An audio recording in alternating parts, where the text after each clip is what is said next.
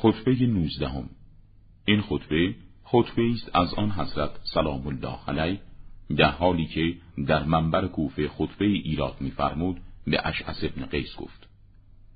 در بعضی از سخنان امیر المؤمنین علی علیه السلام جمله آمده که اشعث به آن اعتراض نمود و گفت یا امیر المؤمنین این به ضرر توست نه نفع تو. امیر المؤمنین با گوشه چشم به اشعث نگریست و فرمود تو چه میدانی؟ آنچه را که به ضرر من یا به نفع من است. لعنت خدا و لعنت کنندگان بر تو باد ای بافنده پسر بافنده. ای منافق فرزند کافر. سوگند به خدا. یک بار ملت کفر تو را اسیر کرده و بار دیگر اسلام تو را اسیر نموده است. ننگ هیچ یک از این دو اسارت را نه مالت مرتفع ساخت. و نه شخصیت دارای ارزش انسانی تو.